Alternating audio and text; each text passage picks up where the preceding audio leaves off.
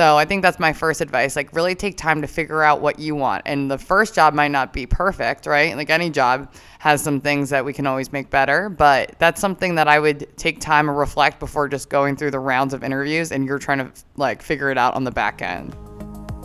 Welcome back to Training Room Talk, powered by Precision Performance Physical Therapy. Here we talk about pain, rehab, performance, and education. If you have questions about the nuance that we dive into, please reach out to us. We would love to talk to you about it. Apart from that, we hope you guys enjoyed today's episode, and we hope everyone stays safe and is staying healthy.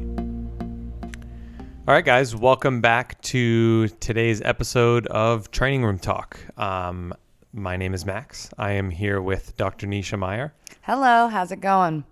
And we're going to talk a little bit about, you know, there's some episodes in the past that have been on graduation, what to do, but realistically, any information that was shared in the past doesn't quite apply to graduating in 2020, 2021 because the climate of the world is obviously incredibly different with COVID. So Nisha and I both graduated from PT school in 2020. So we graduated in the midst of the COVID climate. And now folks are in their boards prep. They are preparing to graduate here soon in April or May and might be a little confused as to what exactly they should be doing at this point in time or how it's going to look in the next several months. So, we're just going to talk about some advice that we might have for someone who is graduating. Should we start like go back one year? Because this time last year, everything was closed, right? So you were on your last clinical, or where were you, Max? Yeah, so I this time la- I think it might have been this week, mm. like mid March. Today's March 17th. So it was literally like around this exact week that I was in my last clinical rotation. It was supposed to be 16 weeks and I was in week 10 I, feel, I was feeling good with everything. We started hearing about this COVID thing. COVID they had, thing. They, they had just yeah they had just announced that they were shutting down the NBA, and we're like, that's ridiculous. That's right. crazy. Like this isn't even this because you've heard this with Ebola and and other mm. you know SARS one things that didn't actually yeah things that didn't actually ever really impact your day to day as a United States you know citizen in the U.S. So we obviously all assume this is going to be another one of those instances. Clearly was not. But at this point, we were thinking that, and it really all in one week turned around. And I remember I left clinical on Friday. They had told us that week that Monday was going to be your last day in the clinic, and we were going to take two weeks potentially outside of the clinic before we returned. Um, and so they were like, just go to the clinic on Monday. That'll be your last day. And then like two hours later they emailed us again. We're like never mind. Just don't even go on monday. Just just go home and stay home. And my clinical abruptly ended that way. Never even knew that my last day was my last day. Mm-hmm. um, and then i just texted my ci and was like thanks nice. for for helping me out. Uh, i won't see you again. But um, yeah so it ended pretty abruptly. Where were you at I was also on my last clinical. We do 12 week rotations. And I think, like you, I think I was at my six week mark. So, they, yeah, you're starting to hit your stride. Um, by the time it's your last one, you're just, you're feeling good. And at that point, I was already having interviews, conversations, and starting to like scope out the field. And I was trying to be a little bit more conservative instead of just like jumping right into like one place or the other because I wanted to take my time and really feel out the options of what was good for me. And I feel like looking back, I was nervous that that kind of bit me in the butt because I took my time and then everything closed and they were definitely not looking to hire. So, I mean, hindsight 2020, it ended up being a great thing that I ended up here. But in the moment, I was feeling like super overwhelmed with everything closing. I was like, what does this mean for us? We are about to graduate, and all the interviews I have coming up, they're just, they're not even going to happen. Yeah, I remember I had an interview at Strive with the the owner of Strive for scheduled for Friday, and on Monday, he was like, "Hey, you're gonna have to." I think he was like, "Hey, you're gonna have to wear a mask. Or you're gonna have to do something." I was like, "What?" Yeah. And then by Wednesday, he was like, "We're gonna cancel the interview. The entire company's like on freeze, Mm-hmm. complete hiring freeze. No one's going in or out of any building that doesn't already work here." Um, and it was just kind of a big lockdown. So that interview got canceled. Everyone I was in communication with was just like, look, we're not hiring right now. Um, and, and honestly, at that time, I didn't really care all that much because my, I obviously thought, no way is this going to last past June. So I was like, it's fine because by the time I'm done boards and ready to actually get a job, things will be back to normal. Right. That was not the case. Um, but I was planning on taking boards in April, Right. end of April, and then by the time you get your license in the mail, you get your your you know test scores back, everything. It can still be like June. Right. Um, so I was like, you know, things will be back to normal. I'll continue to look for a job. Um, boards got canceled. Yep. So April boards got canceled. Thankfully, at this time, I was in South Carolina because I was out of clinical. I said, might as well go home and visit my parents. So I stayed with them for eight weeks where COVID didn't really exist, it seemed. Um, so it was much, you know, easier to, to be there and no stress. I was in a house rather than a tiny Philly apartment. And uh, so when I rescheduled my boards, I rescheduled it for May 5th, which was well, literally about one week after I was supposed to originally take it. That's not bad then. And um, and it a lot of other people's rescheduled dates were canceled, but mine wasn't because it was in South Carolina. So things were still open and they were very res- resistant to shutting down. So I was lucky enough to still take boards in May, and it didn't delay me too much on that end. Now that didn't necessarily speed anything up because ultimately finding a job mm. still took much longer than I anticipated. Yeah. So at Temple, we cannot take the boards until we've graduated. That's just like a school policy. So I was almost opposite of you. Like you knew you would have that buffer time after you graduate to really like hunt for a job where I was like, I'm pretty much just going to be studying in the time that you were looking for a job. So I want to nail it down before. Um, so we can take it in that, I want to say end of July spot. Yeah, that's the one after April. Um, and by the time that we had to take the boards, everything was like you, we were essential. So we were able to take our license exam and that wasn't a problem. But when did you start like thinking about where you wanted to be? Like, was it by your second clinical you were really starting to look at options and talking to people, or did you really wait till the summer? No, I, I, I had this conversation. I actually had this conversation with uh, uh, someone who's finishing up school right now and applying. They've been accepted to Jefferson's residency, so Oh, they were yeah. asking me, should I be applying for jobs already? It's March and and whatnot, and I actually didn't really even start looking for a job at all until the beginning of March. And then I only got like two Good weeks timing. into my search. yeah. I got two weeks into my search and called it there. But, um, you know, a lot of people will start looking a lot in advance, you know, six, eight months before they graduate. Oftentimes in their clinicals, they have these conversations with the supervisor or the clinic manager if that clinic specifically seems like somewhere that they would like to work. That was a situation I was in in my third clinical. They were, you know, very ready to hire me given the caseload that we had pre-COVID, um, and then obviously everything went on a freeze. But I really didn't start having these conversations until March. Uh, oftentimes, when you have them earlier, you don't know when you're taking boards for sure yet. You don't know if you're like, eh, I'm between April and July. I'm not 100% sure.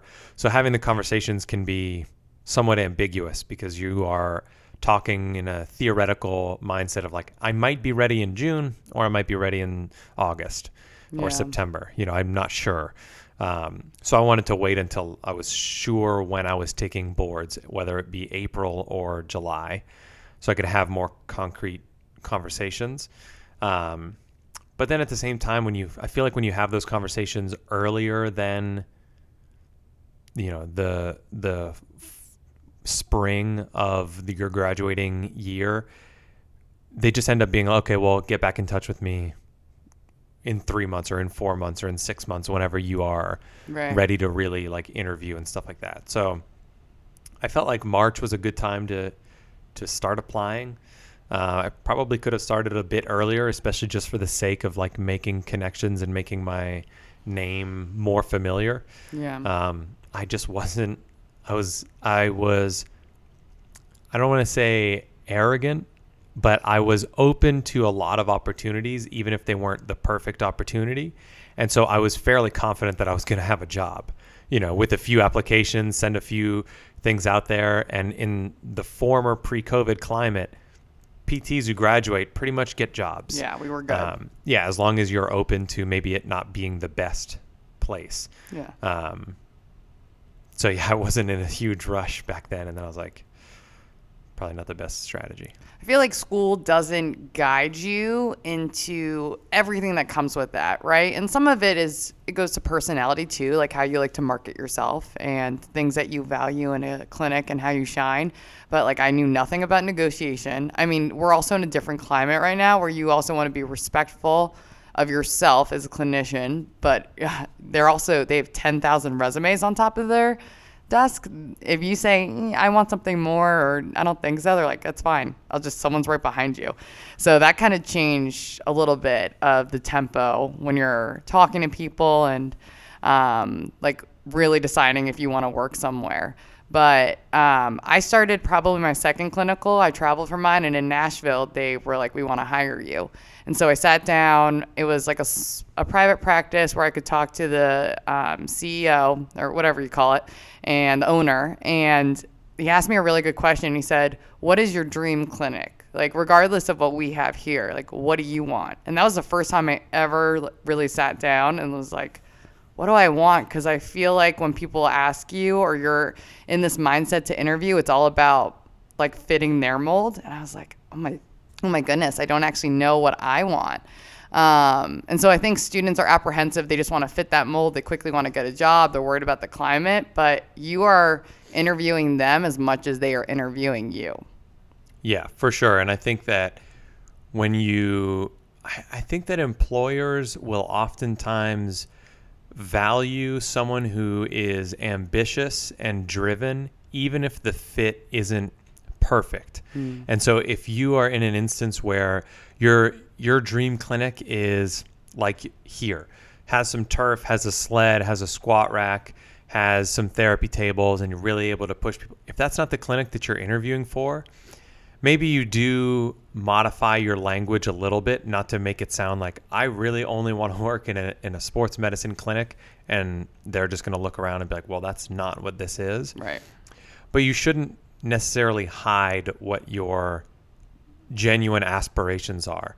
If you want to work in a more sports medicine clinic, they actually might be looking for someone who is more sports medicine oriented because the subset of their population that does fall into that category, they're not able to serve as effectively as they want to be.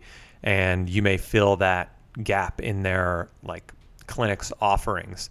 So, you know, I think that I've always been of the mindset of just be as genuine mm-hmm. a human being as you can. When you go into an interview, you are the one who has all the answers. It's like going into an exam that you literally have all the answers for because they're asking you about yourself.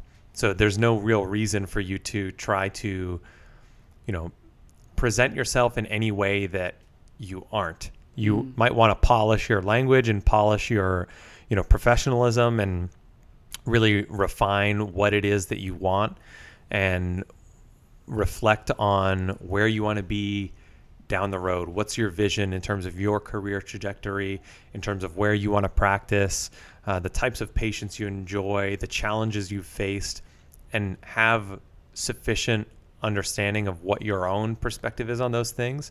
Um, but I've never been of the mindset of really trying to fit the mold too much. And I think that people do the do themselves a disservice in doing so.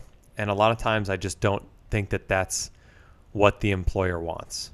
Yeah, I think it'll catch up with you, right? Like, so yeah, you nailed the job, but that's not really where you want to be. And later on, you're spending what, like one year there. So I think that's my first advice. Like, really take time to figure out what you want. And the first job might not be perfect, right? Like, any job has some things that we can always make better. But that's something that I would take time and reflect before just going through the rounds of interviews and you're trying to like figure it out on the back end. Like, figure out what you want. Um, what would you say, Max, for students? I mean, many of them come shadow us. What would you say if they're graduating? What would help stand them out when they're just like one resume on top of another in this time? Yeah, I mean, you know, the the reality is, and this is, I think, part of part of the acceptance phase of understanding that you might not actually stand out that much as an applicant. And so getting your dream job may not be something that you should, you know, anticipate right out of graduation. You might need to be a little bit flexible, take some time now as a practicing clinician to really develop yourself in a way that you do stand out. Um, you know, if you are obviously you want to do the best you can to make yourself unique in that candidate pool, given what your background is. I, I, I honestly don't know if I have very good advice on that because everyone's different, right? So for me, I've always reflected on uh, the the coaching experience I've had with powerlifting and with bodybuilding clients, um, and how much I've invested myself on that side of coaching. Um, you know, the experience I've had through that. I think that that's not even something that's that unique though, because there's a lot of folks out there who have, you know, some personal training or some coaching experience. Um, you can always have those resume boosters in terms of uh, things that you did in school, the, the the clubs that you were a part of, the little leadership groups, and and you can really try to inflate those things uh, when you're speaking. But honestly, I've again just been more on the side of I am just going to interview in a way that I just I'm honest with them. I'm just open with them. I think that they're probably going to have been BS'd by the last 15 people that they've interviewed. They're not going to feel like the person was being genuine. And I'm just going to lay the cards out. And if I don't feel like I'm incredibly unique in my experiences, I I'm not going to be afraid of acknowledging that mm. and saying like, listen, I understand that you may have interviewed people who have all of these extracurricular activities, who have experience in other clinics. I'll be honest, I don't have that. Mm-hmm. But I can assure you that with the experience that I have gotten so far, you know, the model that you guys have, the the philosophy you guys have, I align very well with that. I'm very driven in this, and I think you can just lay things out in a way that the person's like, all right, they might not have all the experience, but they seem like a person who has their head on straight. They are very open and you know upfront. They ask good questions.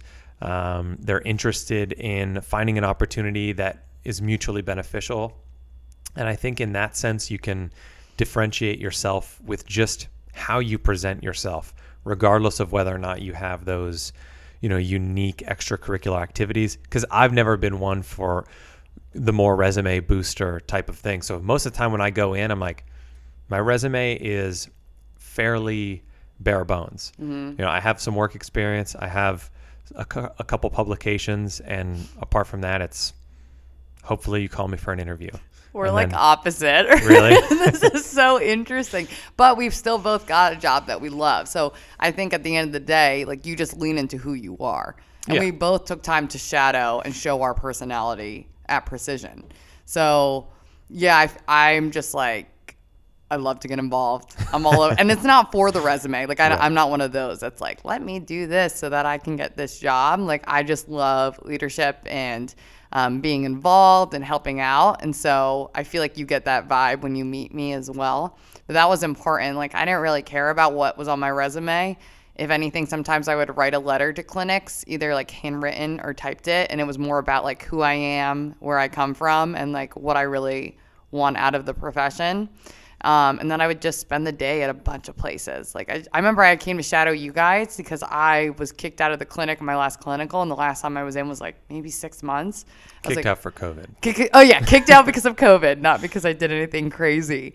But I was like, guys, I haven't seen PT. Yeah. And it was just so cool to interact with people and of course max is like asking me questions and grilling me like what would you do with this patient? I'm like i'm just trying to hang out here. Ruining the mood bringing down the mood.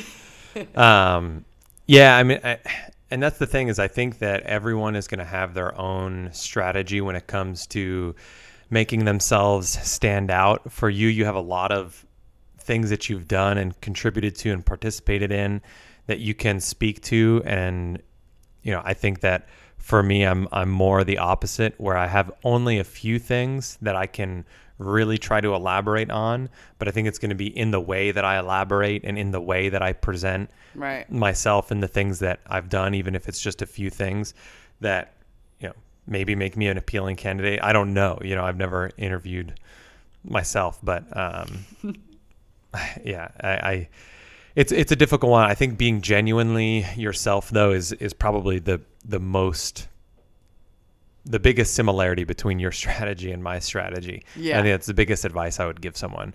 You don't want to. I, I you know I interviewed at a company that was terrible. Um, they the way that they practice was just not with the patients really any of their their health interests in mind. It was pretty atrocious. And um, they had asked me for a second interview. Um, you know, and it's it's COVID, so I'm gonna go to a second interview, see what they have to say. You know, learn a little bit more about the place. Maybe my first impression isn't wholly accurate. And even by the time I got through the second interview, the guy was like, "What's wrong?" He's like, "I can tell by your body language that something is like you're thinking something." And I was like, "Yeah." I, Is your body language you walking out the door? yeah, yeah, basically. I'm just like arms crossed in the chair, and I'm like, "What is this? What am I seeing here?" Um, you know, and I was just like, ah, "I don't think this is a good fit. I don't agree with the way that you guys do things." Then that's fine. You know, I'll move on. But had I tried to fit their mold and say like, "Oh, I actually really love what you guys are go- like have going on here," when I I am like borderline disgusted, um, I think that that would have done that would have been a huge disservice to me because I would have worked there and three months in, you know, hating every second of it. Um, I can find a lesser evil out there, and I think that a lot of people may end up in positions that they wouldn't otherwise be in if they had been, you know, very true and honest to the person interviewing them. Because um, at the end of the day, they have a lot of experience, and if they think that this is not a good move for you to work here, they're probably right to some degree. Right. Um, but what about outside of interviewing and setting yourself apart? What did you do? What was your thought process in terms of boards? If students ask you, should they take it in April? Should they take it in July? Like, what are the pros and cons that you kind of present to them? Well, I didn't have a choice. Um, so, like, my school forced me Yeah. to do that June. So, I was always in that mindset of how July. to prepare. Sorry, July. So, I was like always in that mindset to prepare. I think it's nice because I definitely had time to just focus on studying as well as interview. Like, I felt like I could do the half and half and do a part time job. It was COVID too. So, like, you had a lot more extra time to study. But as long as you can make a schedule for yourself to consistently study, I think either is fine. You just have to know yourself. Like if you're someone that burns out and needs to study by itself, I would go for the later one. If you're someone that's pretty good, because you were doing it during clinical, right? I was, and then you know, a, silver lining of everything was that my clinical being canceled gave me essentially like a month of free time to study even more. Right. Um, but yeah, I was studying throughout the first ten weeks of my clinical Right. consistently to in preparation for April boards. So depending on your clinical, right? So if you're in a place that the hours are crazy, there's no way you're going to be able to study, then you might not want to, and you can just focus on um, being the best clinician that you can in that final clinical, and maybe like networking and interviewing. But if you feel like you can manage it, it might be beneficial because the job market's going to be a lot more competitive. I mean, we're in the Philly area. How many schools are in our zone? I, there's so many Uh, PT Temple, Drexel, Jefferson, Arcadia, Arcadia, U Sciences. Uh, Drexel. I said that. Oops. Uh, there's a. I don't know. there's there's so many per region. So the advantage there is that you get ahead of the job market. I would say before the rest of us. Yeah, you def. You know, I think that a lot of people that even take it in July already have jobs, you know, lined up and and done in March and April in, In a non-COVID year. yeah. Um, so it does probably give you some leg up in terms of being able to find things a little earlier. Uh, the the biggest thing for me was I wanted to walk at graduation. I didn't actually walk at graduation because of COVID, but yeah. I wanted to on graduation day be, be a, done. Okay. And not say I have another three months of this extension of PT school where I have to continue to study. Mm-hmm. Like on graduation, I wanted to feel completely done. I'm a licensed PT. It's over. Mm-hmm. Um, and I was willing to try to make that happen through clinical. Um, now, I think that to what you said, it's going to come down to the person. How confident do you really think that you can be in studying during clinical? And are you, on average, someone who does well with tests, who's low stress, who performs, you know, generally well? Uh, or are you someone who kind of squeaks by, who maybe has to put in the extra time above their classmates to prepare and studies more on average? And those are things you want to consider and, and, reflect on before you commit one way or the other. Um, for myself, I had set a 16 week schedule. Mm-hmm. So basically, the entirety of my clinical leading up to boards. And my plan was to do 10 hours a week for 16 weeks, so 160 total hours in my like study program. And that amounted to you know, on the weekends I would essentially study 3 hours Saturday, 3 hours Sunday in the morning, and then during the week my I would study, you know, Monday, Tuesday, Wednesday, Thursday, 1 hour each. Mm-hmm. Um, so I would I would get to work 30 minutes early, read for half an hour in the car before going into the clinic, and then when I got off, I get home, I would read 30 minutes like before bed or something like that. Um, so it was a fairly manageable thing. I work way more than that now with residency, so obviously it can be done in terms of fitting it into a full time schedule. But uh, it's a challenge, and it's something that if you realistically think you're not going to be able to study consistently, you know, six to ten hours a week for the leading three to five months up, uh, then I would consider doing it in July. I was obviously lucky because I ramped it up during the last month of COVID. I mean, it's the most important test of our career, right? It gives us the much. ability to safely like rule out anything crazy and take care of our patients and protects us and them as well. So, um, like you got to make sure that you put in the time that you need to really do it, do it to your best ability. Um, I think like everyone's different in how they like to study for things, but I just compare it to training for a race for those runners out there. Like, yeah, you you ramp up, you have all the foundation, you ramp up, and then you taper back because it's really important to add in time for you. You're not studying eight to nine hours a day. You just can't do it. Like you yeah. you can't retain it. Is there anything before we finish this off? Is there anything that you would recommend students who are graduating this year that maybe you learned as a COVID graduate that they may need to consider or gain some insight from the changes the way that their hiring or their interview or application process is going to be as compared to what they expect it to be given a normal circumstance? Yeah, I mean, I think the biggest thing is make connections as much as you can. Like everybody and anybody, reach out to the classmates ahead of you or two years above you. And don't be afraid when you're interviewing just because you're nervous that this is one spot and there's 40 other people. Like, don't be afraid to be yourself and ask hard questions. Like, how are these places valuing you? What do what do they really mean by like ethical care? And really rule out what your 24 hours are going to be like at the clinic because you're going to be spending more time in the clinic than you are outside, right? So it's super important that you get all those um, answers from like the start. And I would even go in and shadow just to make sure it's a good fit. Yeah, I agree 100%. And I think that for me, the, the strategy was different in that I was much less like Indeed or online application focused, much more reach out to people, email people um, meet them in person and try to make connections and network because that's just going to be something that is going to bring potential opportunities that aren't posted on Indeed. A lot of the Indeed and internet posts, these are positions that are left open on the internet. Or already and filled. Yeah, they, they don't even have a position open. They just keep it there so people keep flooding in applications. So it can you can be kind of spinning your wheels going through there, especially during COVID when you don't know how many positions actually truly exist.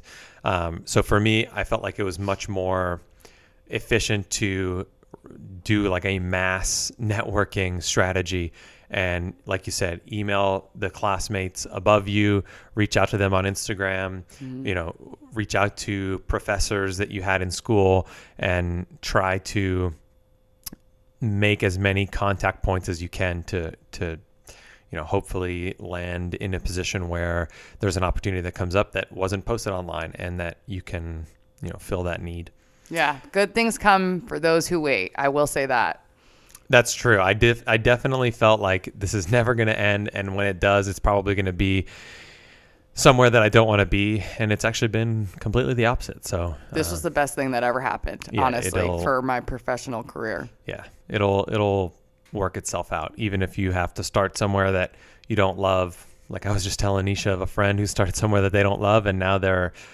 they're rolling in dough and, and very successful. So um, yeah, things will things will work out hopefully you guys gained some insight from this episode. If you have any questions, you can reach out to me on Instagram at maxlepage.dpt or Nisha. NishaMeyer.dpt.